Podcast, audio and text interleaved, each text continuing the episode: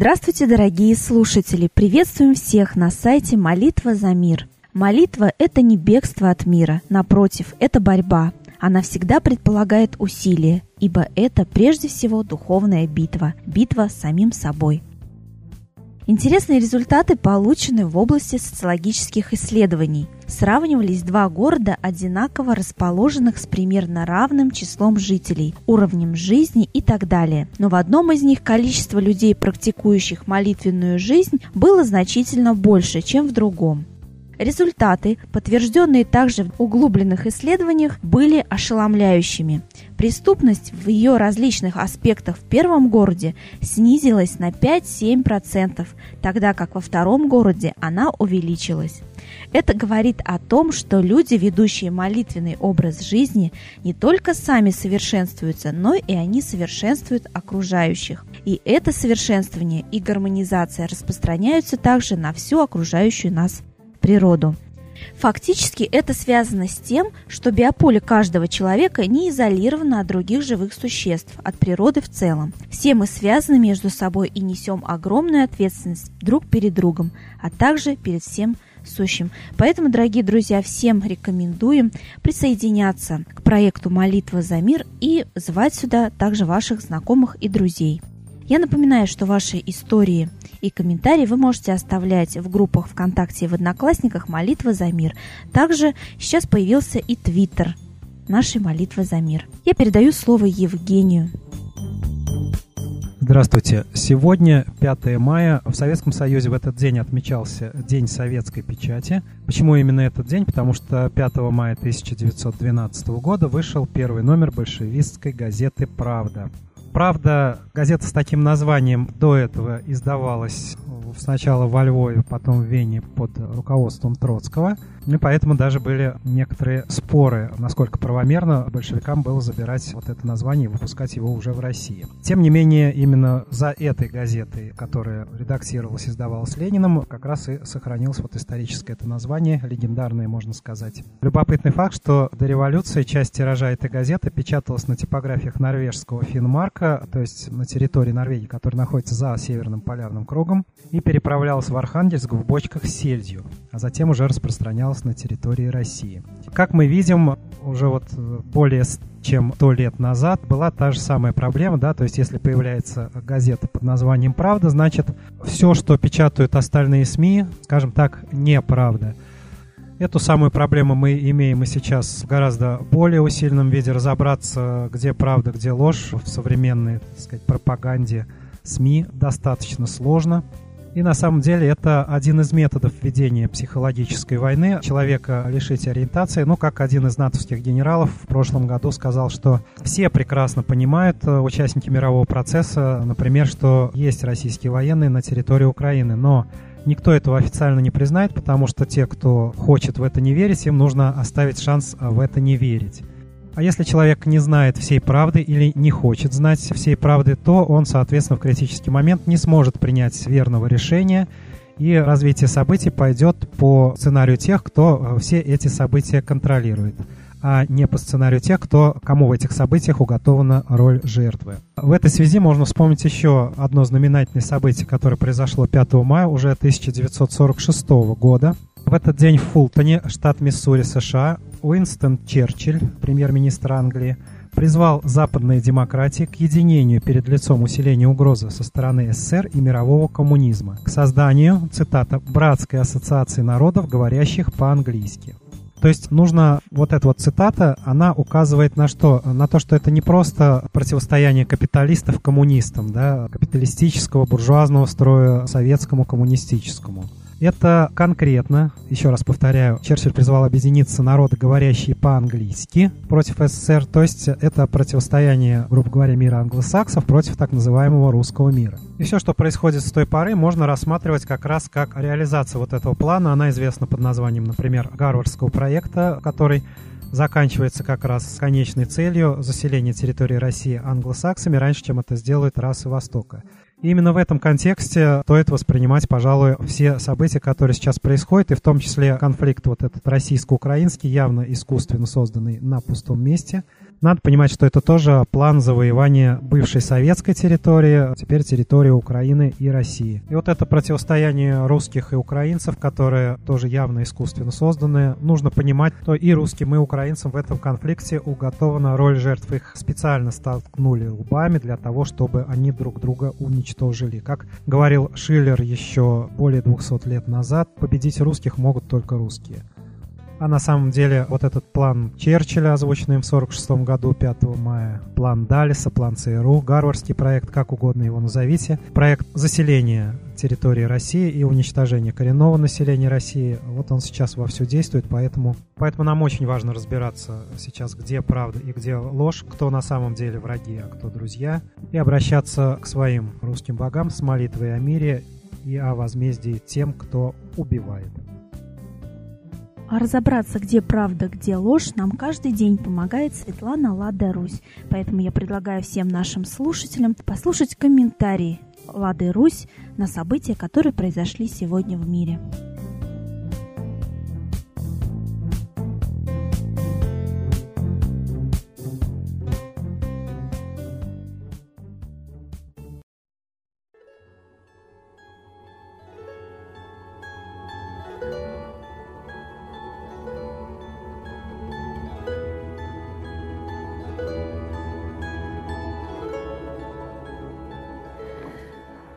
Граждане России, обратите внимание, в интернет-новостях появляется очень много информации о разоблачении деятельности спецслужб.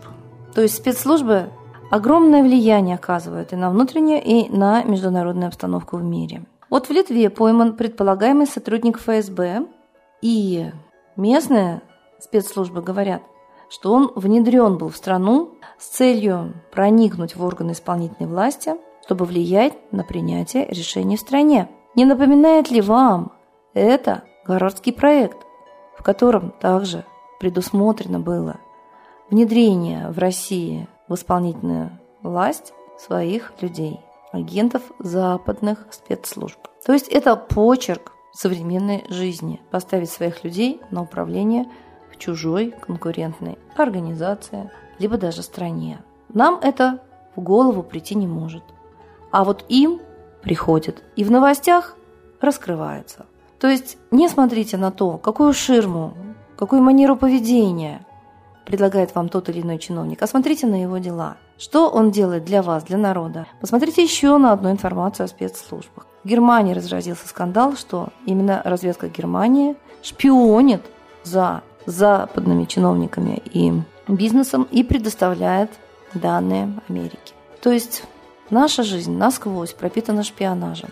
И делается все, чтобы было легко шпионить за любым человеком, за простым даже рядовым гражданином и обывателем. Все компьютеры легко просматриваются из того центра, в котором они принадлежат по связи, допустим, у провайдеров. Но любой человек может войти в сеть и просмотреть дистанционно любой компьютер, если имеет достаточной подготовки и соответствующую программу. Любого пользователя сотового телефона и не сотового телефона можно прослушать. Мало того, направленные микрофоны могут взять звук даже через стены, через окна. Можно прослушать все, что угодно. Прослушать можно со спутника, сквозь стены и крыши. И даже просмотреть помещение. Почему мы с вами не знаем об этом? Потому что тогда мы бы были осторожнее и понимали бы, в какую действительность нас окунула власть и спецслужбы, которые все больше полномочий получают по закону. Биопаспорта с радужкой – это паспорта, в принципе, внесения граждан в картотеку. Раньше только у преступников брали отпечатки пальцев и радужку, сейчас берут у каждого. А давайте сверим радужку и отпечатки пальцев у Путина. Он совершенно не той внешности, что в 2000 году, в 2004 году. И мы не верим, что это ботокс. Череп не меняется от ботокса. Телосложение не меняется от ботокса. То это крепыш низенький, то это достаточно худощавый, с вытянутым черепом и лупоглазый гражданин. А здесь с узкими глазами, калмыцкими скулами, приземистый. Почему мы с вами этого не видим? А потому что, видимо, еще одна особенность спецслужб влиять на психику человека, промывать мозги, также вовсю против нас употребляется. Невидимая война объявлена против нас давно. Об этом тоже произошла утечка в информационное поле. И все это раскрыто, что ведется тихая война именно средствами психической обработки населения. Фашистское общество будет образовано обработкой жертв психиатрическими лигами. Так сказал один из авторов этой тихой войны. А кто предупрежден, тот вооружен. И, конечно, прежде всего мы должны знать о силе молитвы. Это наше единственное оружие. У нас нет прослушки. Мы не можем иметь информацию именно от спецслужб и их разведывательной работы.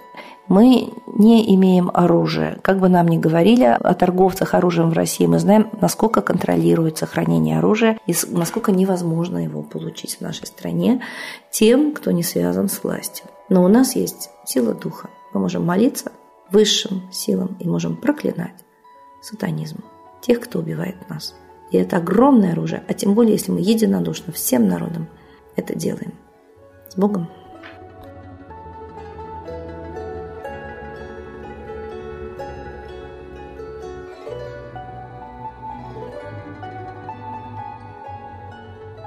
Спасибо большое Светлане Ладе Русь. А сейчас торжественный момент – единая молитва за мир.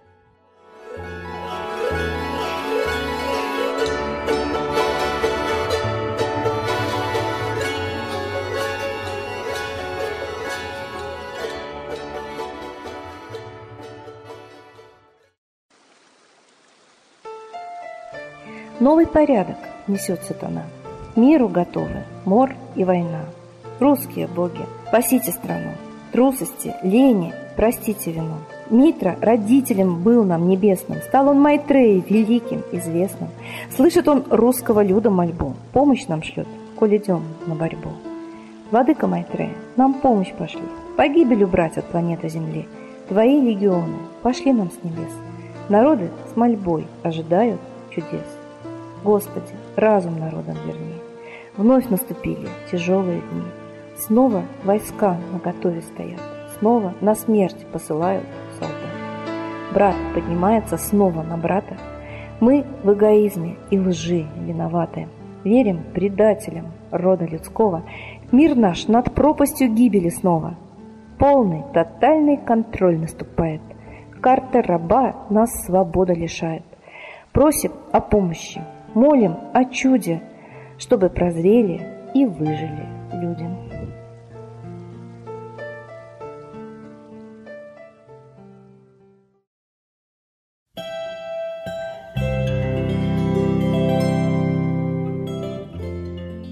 Благодарим всех слушателей, которые присоединились к единой молитве за мир. Ждем вас на следующей трансляции.